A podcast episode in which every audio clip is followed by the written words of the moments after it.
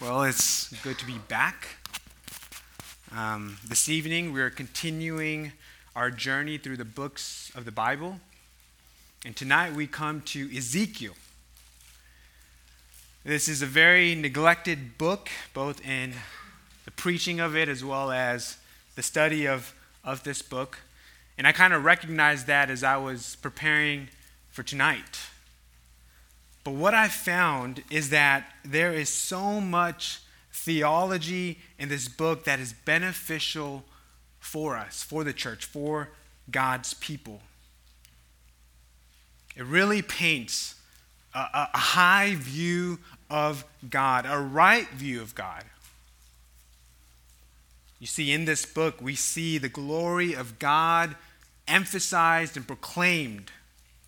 We see his attributes on display, just to name a few His holiness, His sovereignty, His faithfulness, His love, His grace, His mercy, and His patience. We see His future plan for His people, for the nation of Israel. We see a theology of sin in this book. We get a glimpse of the depravity of man, man's sinfulness. We get a glimpse of the consequence of sin. So, this is an important book for God's people to study and to know and to be familiar with. We can learn from the past, from the failures of the nation of Israel. we can also learn about the future a future of great hope, of certainty, of God's great plan for his people. Ultimately, the purpose of this book is that God's people may know that He is God, that He alone is God. My hope is that you would get a glimpse of that and that you would come and study it for yourself and, and see how great, how awesome, how powerful, how loving God is. Now, before considering the book, I think it's helpful to kind of consider the context, the background as to what takes place in this book. Remember the United Kingdom with King David reigning, then Solomon. And then right after him, because of his sin, the kingdom split. And then hundreds of years later, because of idolatry, because of sinfulness, the nation of Israel fell to the Assyrians in 722 BC. And then 100 years later or so, Judah fell to the Babylonians. You remember with Judah there was three phases in terms of their fall. The first phase happened in 605 BC with Daniel and, and others being deported to Babylon. The second phase happened in 597 with Ezekiel. And the third and final phase occurred in 586 BC with the destruction of the Jerusalem temple with the destruction of Judah. Now, Ezekiel is a priest who is called to be a prophet by God. And he ministers following that second deportation. He was in the line of priest. And if he was still in Israel, he would have pursued that career, you could say. But in 593 BC, God called him to be the prophet to the exiles in Babylon. He operated as God's mouthpiece for seven years before Jerusalem's destruction in 586 BC, and then another 15 years after that. You see, he was commissioned by God to speak the word of God to those in Babylon, whether or not they listened or not. He was to be faithful in proclaiming God's word. What was Ezekiel called to proclaim? Well, that's what I want to consider as we survey this book. Two overarching messages of Ezekiel. Two overarching messages of Ezekiel. One, God's message of judgment and condemnation in chapters 1 through 33, and God's message of hope and restoration in chapters 34 through 48. And again, the purpose of these two overarching messages is so that they and us would know that Yahweh is God, that He alone is God. And so let's consider this first message God's message of judgment and condemnation. And as we read through this first section, we see first God's judgment proclaimed to Judah and then to the nations, to the surrounding nations. But before Ezekiel begins to proclaim this message, he's immediately bombarded with a vision from heaven. God gives Ezekiel an overwhelming vision of his glory, of his greatness. This vision conveys the transcendent glory, the holiness, the, the sovereignty of our God. And really, this vision sets up the rest of this book. It prepares Ezekiel for his ministry. So, what does Ezekiel see? Look at verse 1 of chapter 1. It says, Now it came about in the 13th year, on the fifth day of the 14th month, while I was by the river, river Chebar, among the exiles, the heavens were opened, and I saw visions of God. Again, Ezekiel was in Babylon by the river at the age of 30.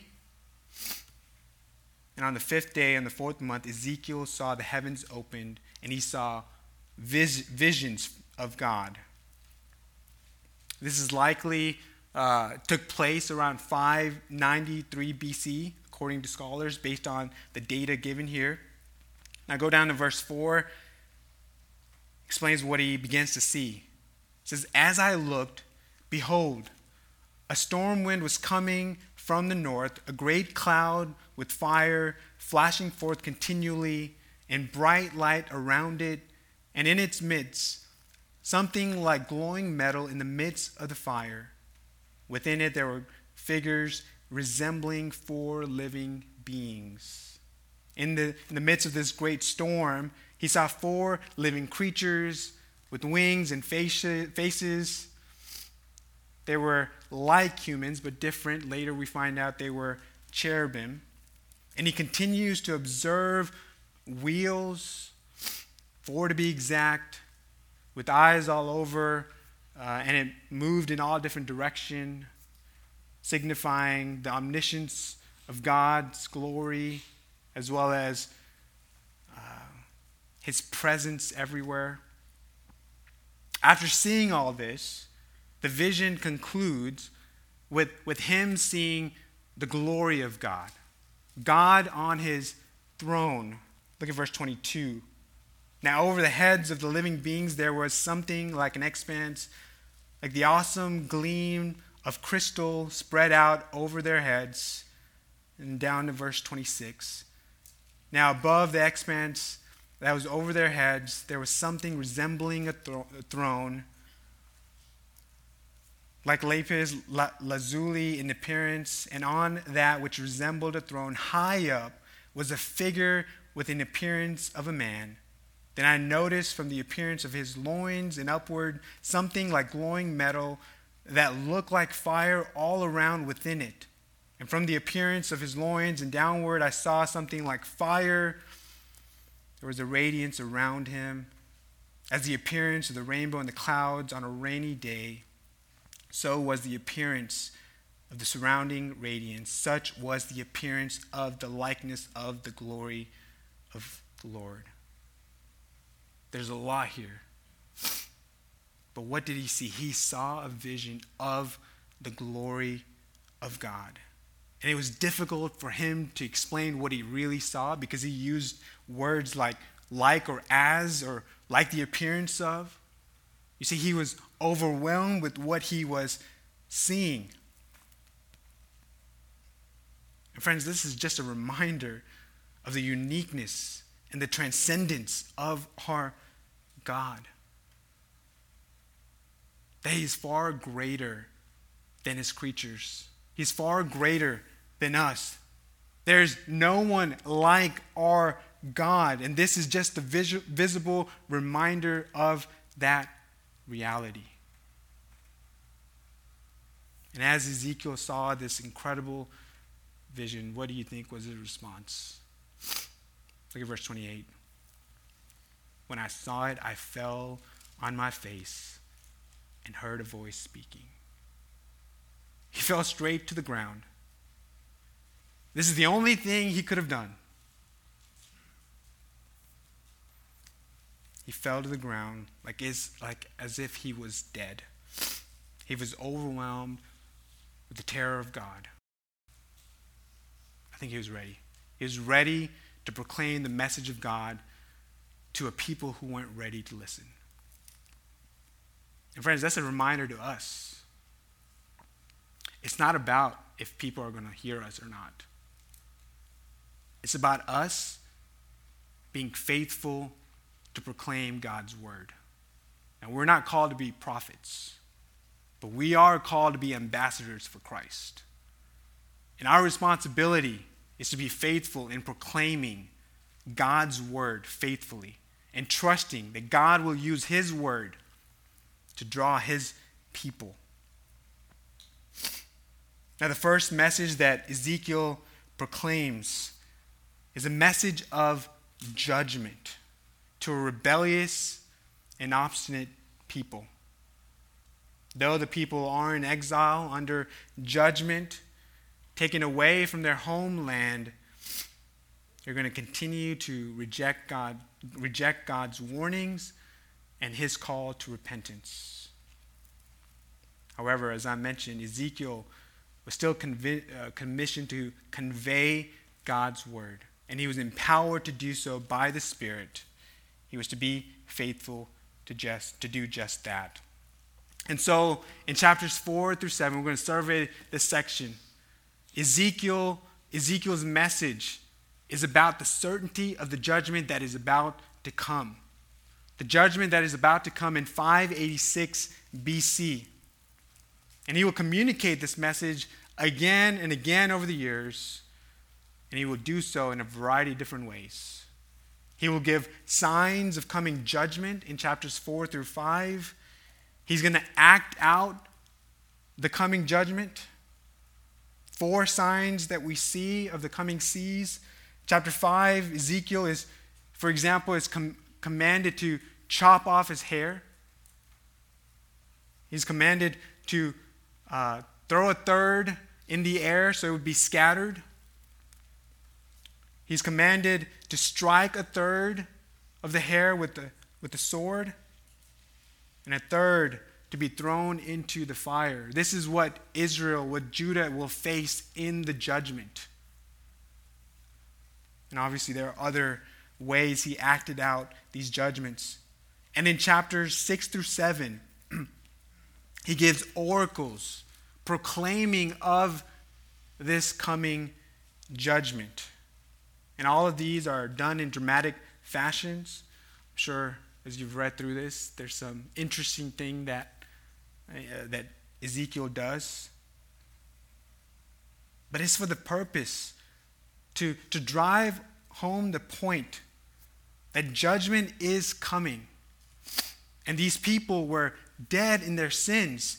He had to be dramatic. They had to understand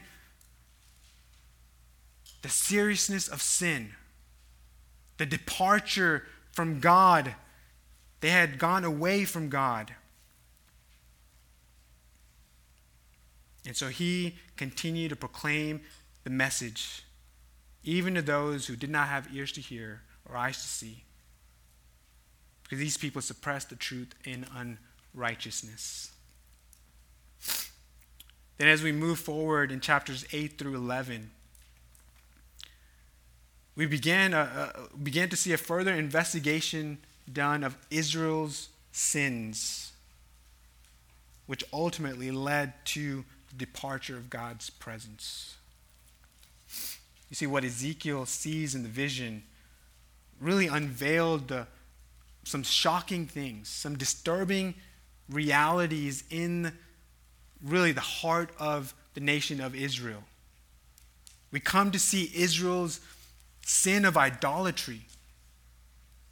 Idolatry practiced in the temple, in the house of God. Look at chapter 8, verse 1.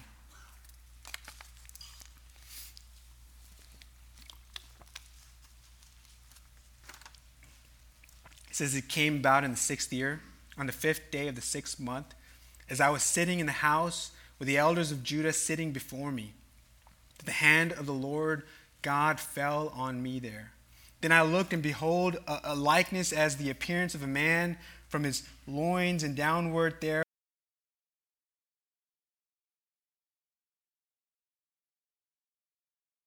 Glowing metal.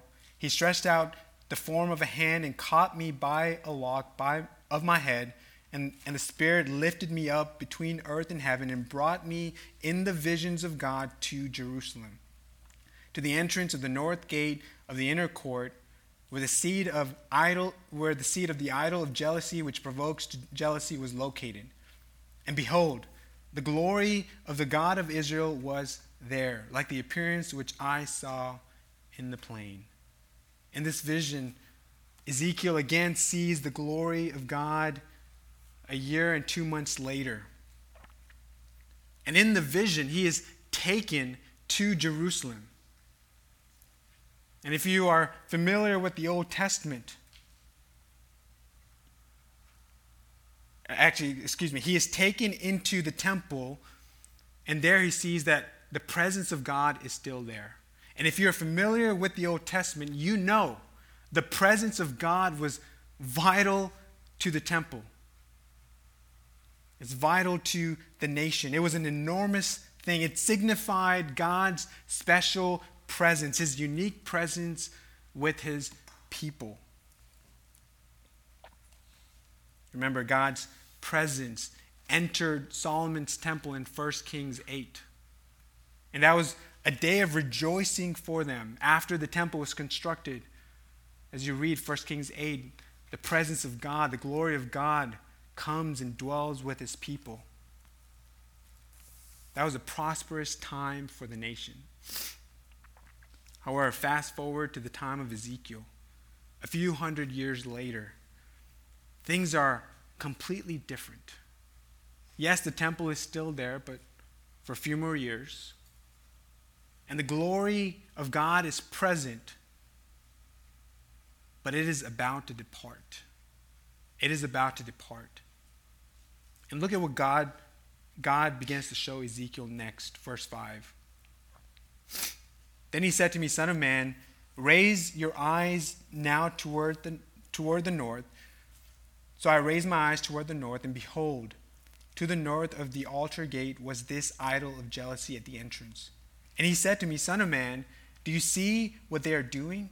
The great abominations which the house of Israel are committing here, so that I would be far from my sanctuary. But yet you will see greater abominations then he brought me to the entrance of the court, and then I looked, behold, a hole in the wall. He said to me, Son of man, now dig through the wall. So I dug through the wall, and behold, an entrance. And he said to me, Go in and see the wicked abominations that they are committing here. It's like it's getting worse and worse. There's false worship taking place not in their homes, rather in the house of God. You see how far they have come as a nation. You see why judgment is impending. Verse, tell, verse 10 tells us that the 70 elders were offering incense to creeping things and load, loathsome beasts. And what were the people saying? Verse 12. It said, He said to them, Son of man, do you see what the elders of the house of Israel are committing in the dark? Each man in the room of his carved images? For they say, The Lord does not see us. I guess they forgot that God is omniscient. They forgot that God is omnipresent. They forgot that the presence of God was still there. And he goes on to say, The Lord has forsaken the land. But this is not all. He continues, look at verse 13, and he said to me, Yet you will see still greater abominations which they are committing.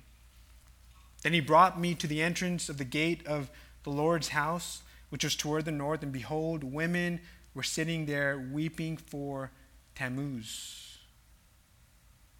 This is a Babylonian god.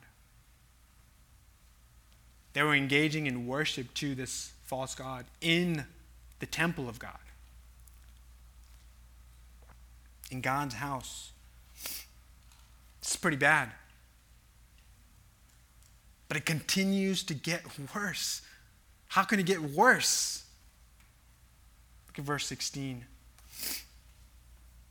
Then he brought me into the inner court of the Lord's house, and behold, at the entrance to the temple of the Lord, between the porch and the altar, were about 25 men with their backs to the temple of the Lord, and their faces toward the east.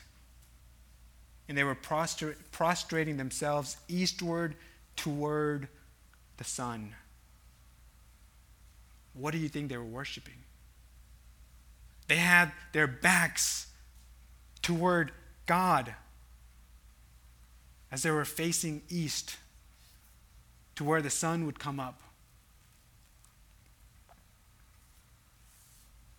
See, they were worshiping created things.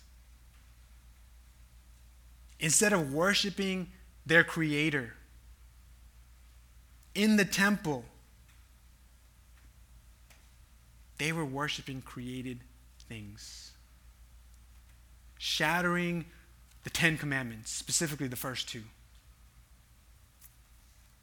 And they did all this while the glory of the Lord was still present in the temple. What an abomination. Again and again, they committed these abominations and provoked the Lord to anger. Lord would have been just to end them right then. But you see God's patience. You see God's patience with them. You see God's patience as He continues to call these people to repentance. Moving forward, we see that the glory of God moves in several stages and it departs from the temple. Go to chapter 10, verse 3. Now the cherubim were standing on the right side of the temple when the man entered, and the cloud filled the inner court. Then the glory of the Lord went up from the cherub to the tr- threshold of the temple, and the temple was filled with the cloud, and the court was filled with the brightness of the glory of God. Go down to verse 18. It says, Then the glory of the Lord departed from the threshold of the temple and stood over the cherubim. When the cherubim departed, they lifted their wings and rose up from the earth in my sight with the wheels beside them.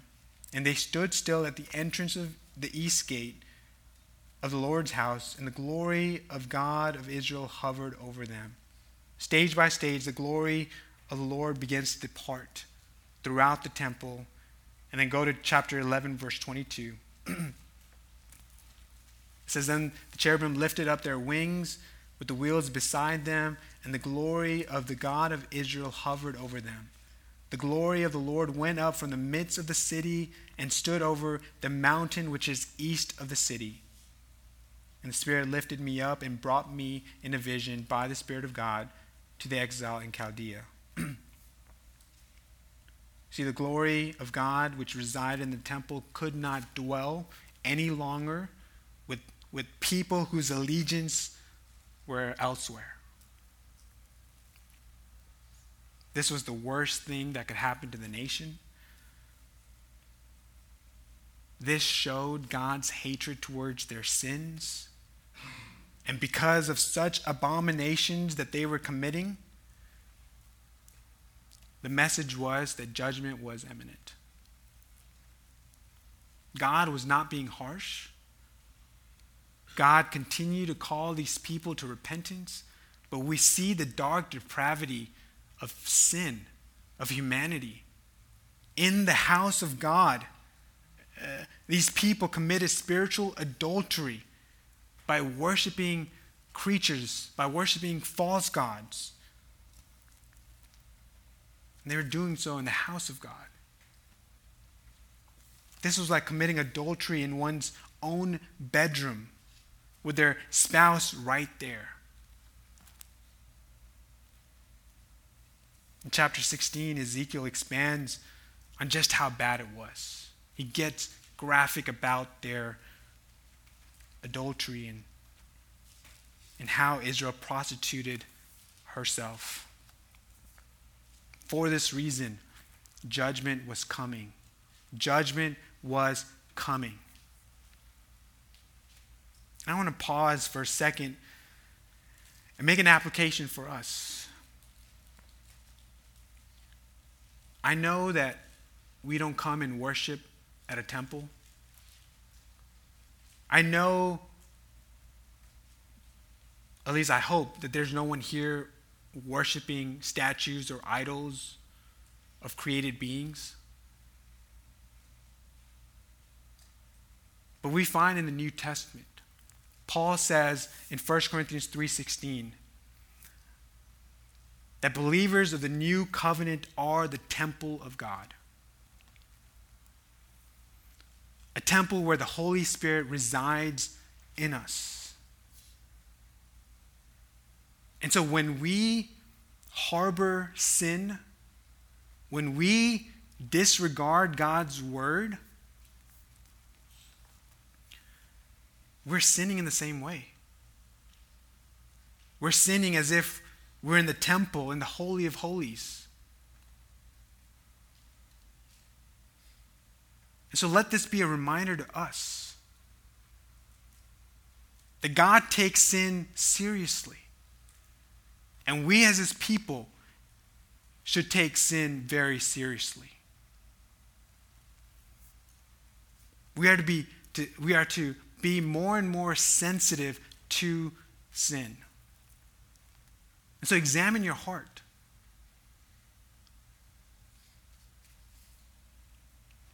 Paul says in that text to glorify God in your body. Glorify God with your life. And in Romans 12:1, he says to present your bodies a living sacrifice, living and holy sacrifice acceptable to God, which is your spiritual worship. Live lives pleasing to God. See, God is serious about this.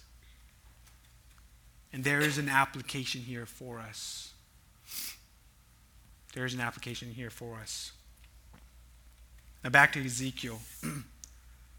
Israel had acted unfaithfully, and so the glory of God departs from the temple. His protecting presence is removed. Again, it's a sign of impending judgment. Now, from chapters 12 through 24, we're not going to cover it. But Ezekiel will continue to proclaim the message of judgment. Continue to call people to repentance. And he's even going to act out his messages in some interesting ways. But the message in these chapters will be that judgment will not wait for the distant, distant future. Rather, it is at hand, it is near. So heed this warning and repent. Return to the Lord take heed to what he is saying. But the people did not listen. And so Ezekiel in Ezekiel 24, Ezekiel gets word that what God had been warning them about came into fruition. Go to 24 verse 1. Says, And the word of the Lord came to me in the ninth year, in the tenth month, on the tenth of the month, saying, Son of man, write the name, name of the day, this very day, the king of Babylon has laid siege to Jerusalem this very day. This was around the year 588 BC, and the last phase of the fall of Jerusalem had begun. The Babylonians came or began the siege 18 months, began the 18 month siege of Jerusalem. And then in Ezekiel 33, verse 21, we see that the siege was completed and Judah fell. What, what God had been warning them about happened. It says in verse chapter 33, verse 21, Now in the twelfth year of our exile, on the fifth of the tenth month, the refugees from Jerusalem came to me saying, The city has been taken. They did not heed to God's warning. They did not take it seriously.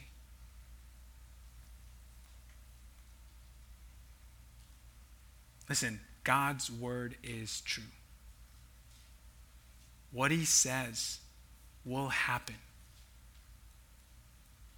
And that's exactly what happened, literally.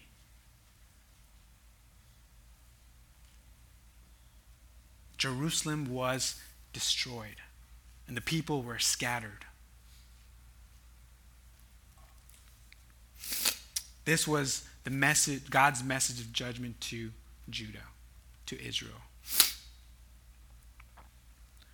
Now, the message of judgment is not just restricted to them, but in chapters 25 through 32, there's, message, there's a message of judgment to the nations.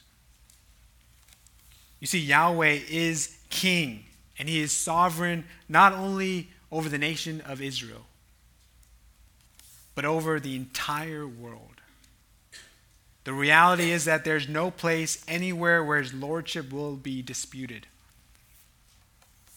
or where his great name will be rivaled. and so we see these judgments of the nations spelled out in these chapters prophecies against the Gentile nations that surrounded Israel. Nations such as Ammon, Moab, Edom, Philistia, Tyre, Sidon, and Egypt. In chapter 28, we see really Satan behind all these nations. But these nations are judged because they were in opposition to Israel, perhaps even profited from her recent destruction. And so they acted arrogantly before God. So God judged these nations, and much of this was fulfilled literally in the past. There's more I could say, but I don't have much time, so we'll move forward. so, this was the first overarching message of Ezekiel God's message of judgment and condemnation. God's message of judgment and condemnation. Well, this brings us to the second message of Ezekiel, and that is God's message of hope and restoration. God's message of hope and restoration in chapters 34 through 48. After judgment had taken place, with the fall of Jerusalem, there's really no more need for such a message. Rather, what is needed for those in exile, for the remnant, is hope. Likely they thought that God was done with them, but the reality is God wasn't.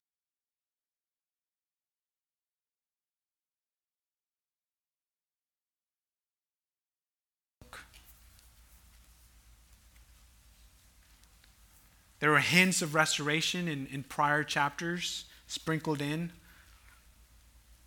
But Ezekiel will begin to focus on hope for the people and future restoration for them.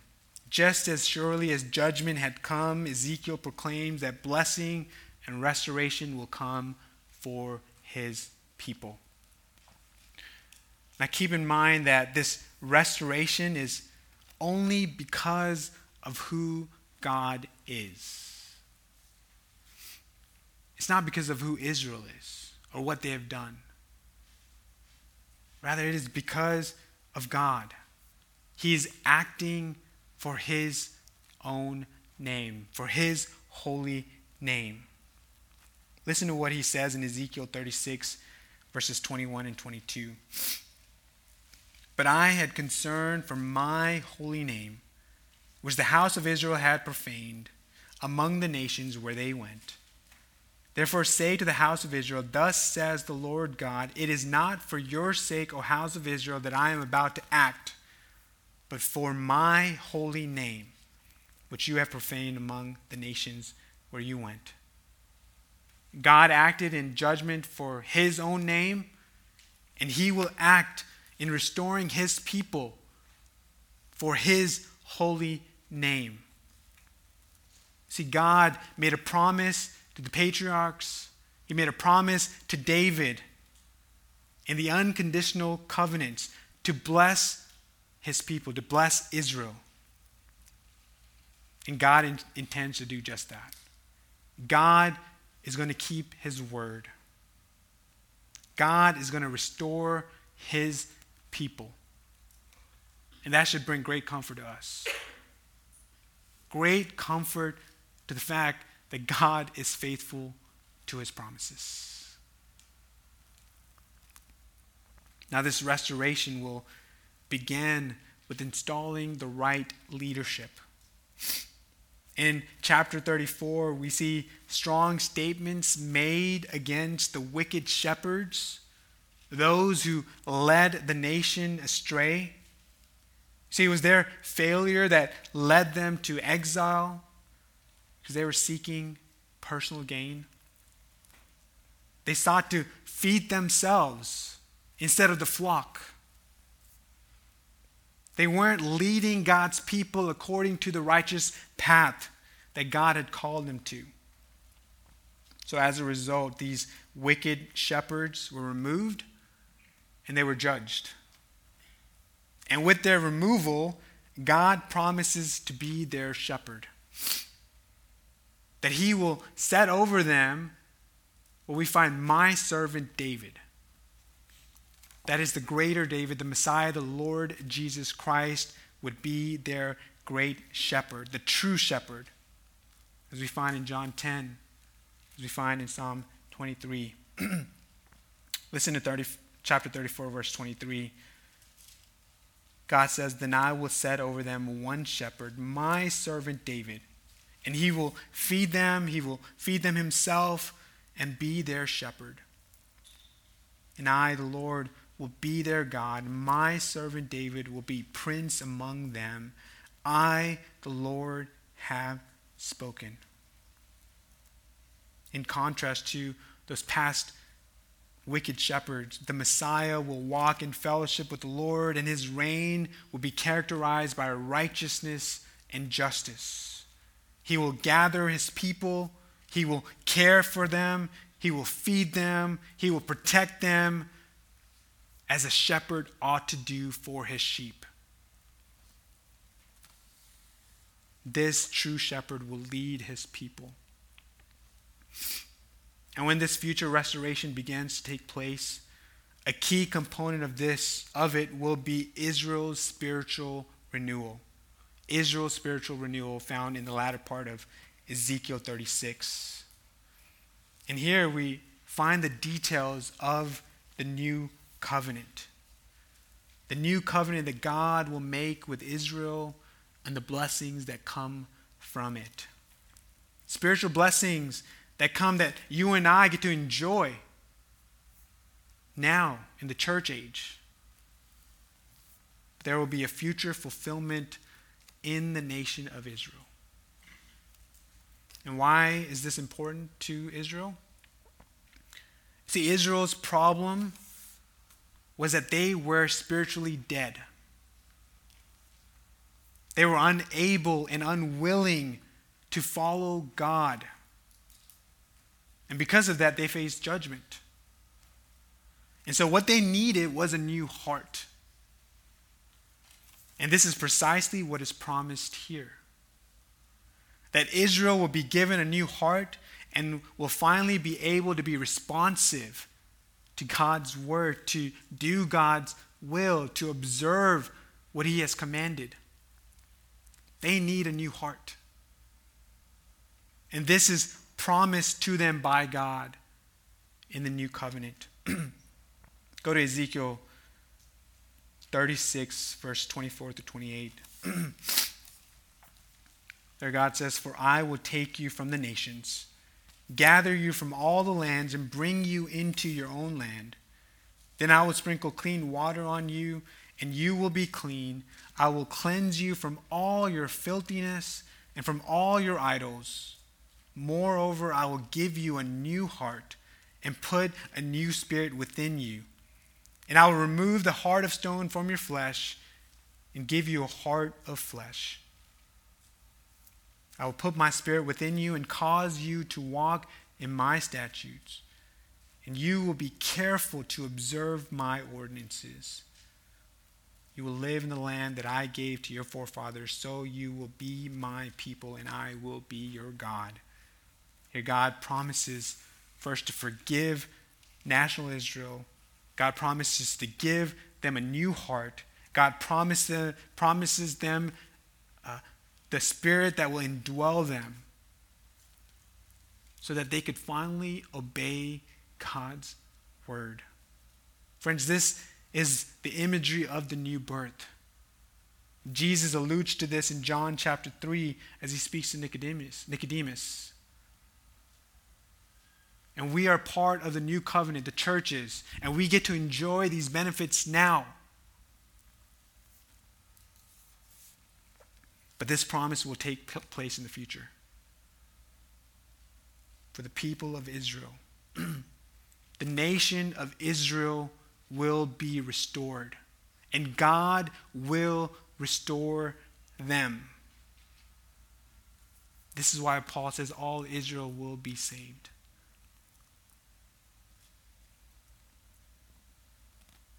The nation of Israel, God's people, will be restored because God has promised.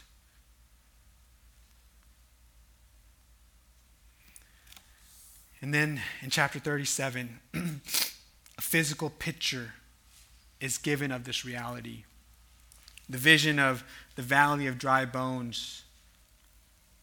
This picture depicts, again, Israel's spiritual deadness. There's no life in them. But God promises to make them alive. In Ezekiel 37, verse 3, it says, He said to me, Son of man, can these bones live? And I answered, O Lord God, you know. And he said to me, Prophesy over these bones and say to them, O dry bones, hear the word of the Lord. And we see that these dead, dry bones come to life. God puts life into these dead bones, highlighting a spiritual reality that will happen to the nation of Israel. This is the future hope and restoration for God's people, for the nation of Israel. God will restore national Israel. God will transform them from the inside out, and they will finally fulfill God's plan for the nation.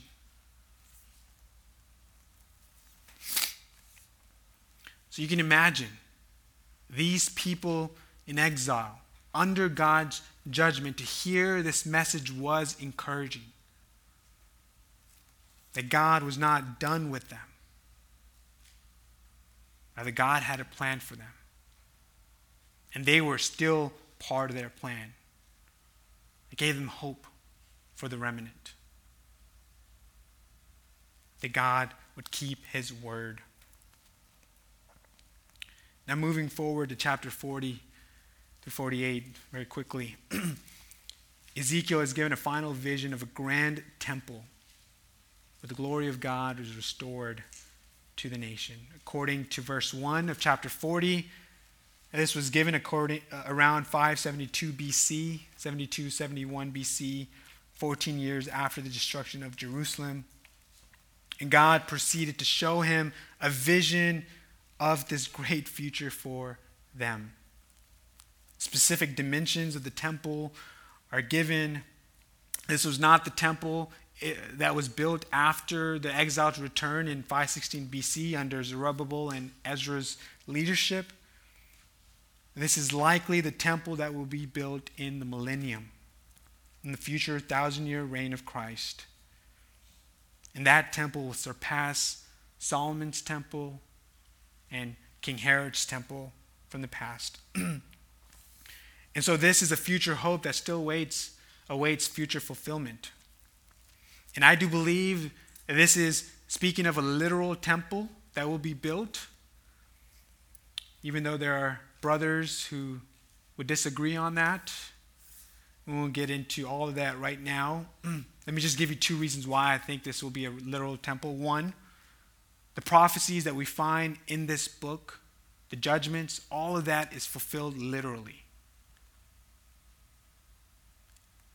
And there's nothing in the context for us to think that this vision, this temple, will not be fulfilled literally. And Finally, there's specific details that are given, too specific for it to not be a literal kingdom, or literal temple, that is. And so, because of that, I think this is a literal temple that will be built in the future. And there's more. We can talk on that. We just don't have time right now. But the purpose of this vision, again, was to highlight the fact that there will be restoration between the nation of Israel and God. And we see this finally demonstrated as the glory of the Lord that once departed in Ezekiel 8 through 11 will return and dwell amongst his people. Look at Ezekiel 43, verses 2 to 5. there it says, And behold, the glory of the God of Israel was coming from the way of the east, and his voice was like the sound of many thunders and the earth shone with his glory.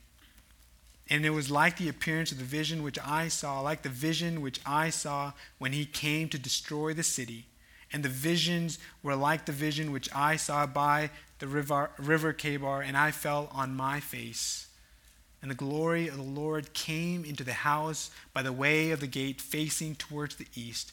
And the Spirit lifted me up and brought me into the inner court. And behold, the glory of the Lord filled the house. Jump to chapter 44, verse 4. It says, Then he brought me by way of the north gate to the front of the house, and I looked, and behold, the glory of the Lord filled the house of the Lord, and I fell on my face. So here we see a promise of God's glory returning to the temple where God's people will be. And in this temple, when the Son of God reigns, his glory will be seen amongst his people, the nation of Israel. Again, a reminder to them that God was not done with them, that God had a plan for his people. This is true hope. This is true encouragement for his people. In the same way those words of God and judgment were fulfilled, God is saying, I will fulfill this. I am not done with you. And so the final verse of this book is, is a fitting end. Look at Ezekiel 48, verse 35. the city shall be 18,000 cubits round about, and the name of the city from that day shall be, The Lord is there. The message proclaimed from the city will be God is with us. God is with us. What a glorious future. And friends, you and I will be a part of this future with the nation of Israel if you have been born again. Jesus says, in order for us to enter his kingdom, you must be born again.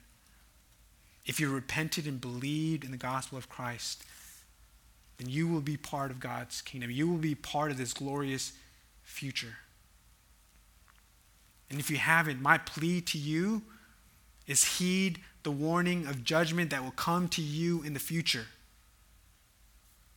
Humbly come to this God who alone is God, who through Christ will reconcile you to him and restore you to him so that you will be with him forever. Come to the God can save. As we close, we've briefly surveyed this book, and there's so much more that could be said, but there are two overarching messages of God God's message of judgment and condemnation, and God's message of hope and restoration. And the purpose of Ezekiel was to reintroduce God's people to himself. Again and again, God tells Ezekiel to give these prophecies. Why? That you may know that I am Lord. I am Yahweh. All the judgments, all the hope promised in this book had that purpose. And this clause, that you may know that I am Yahweh, really points back to Exodus and to Joshua and the conquest. It was repeated there again and again.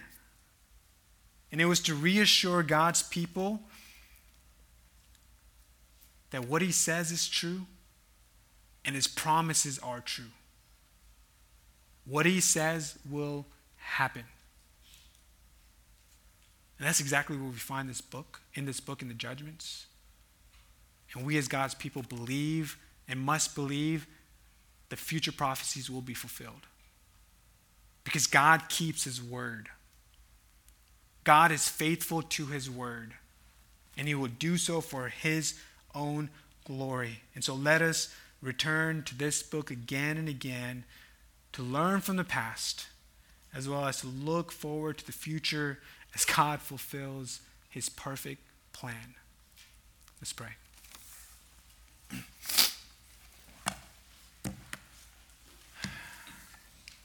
Father, just thank you for this book. Thank you for your revelation. There's just so much more in this book, and I pray that you would help us to read it more and more, to study it, to, to be helped by it. Would help us to come to this book to see your greatness, your glory to, to learn about your attributes, your character, to learn about your plans, to be encouraged. Help us to be challenged, Lord, as we saw how serious you take sin. Help us to be sensitive to sin. As Paul says, we are the temple of God. Help us to pursue holiness and godliness and righteousness. And also help us to be reminded of your future plan for your people and find comfort in that. Again, just thank you for this time. Thank you for the study. Help us to honor you in the way we live out our life, especially with what is happening in the world. Help us to hold on tightly to your word, to your promises, and then find comfort in that and find hope in that knowing that you are in control, you are sovereign, and you are accomplishing your plans and purposes, and in that we can find great comfort. Pray all this in Jesus' name. Amen.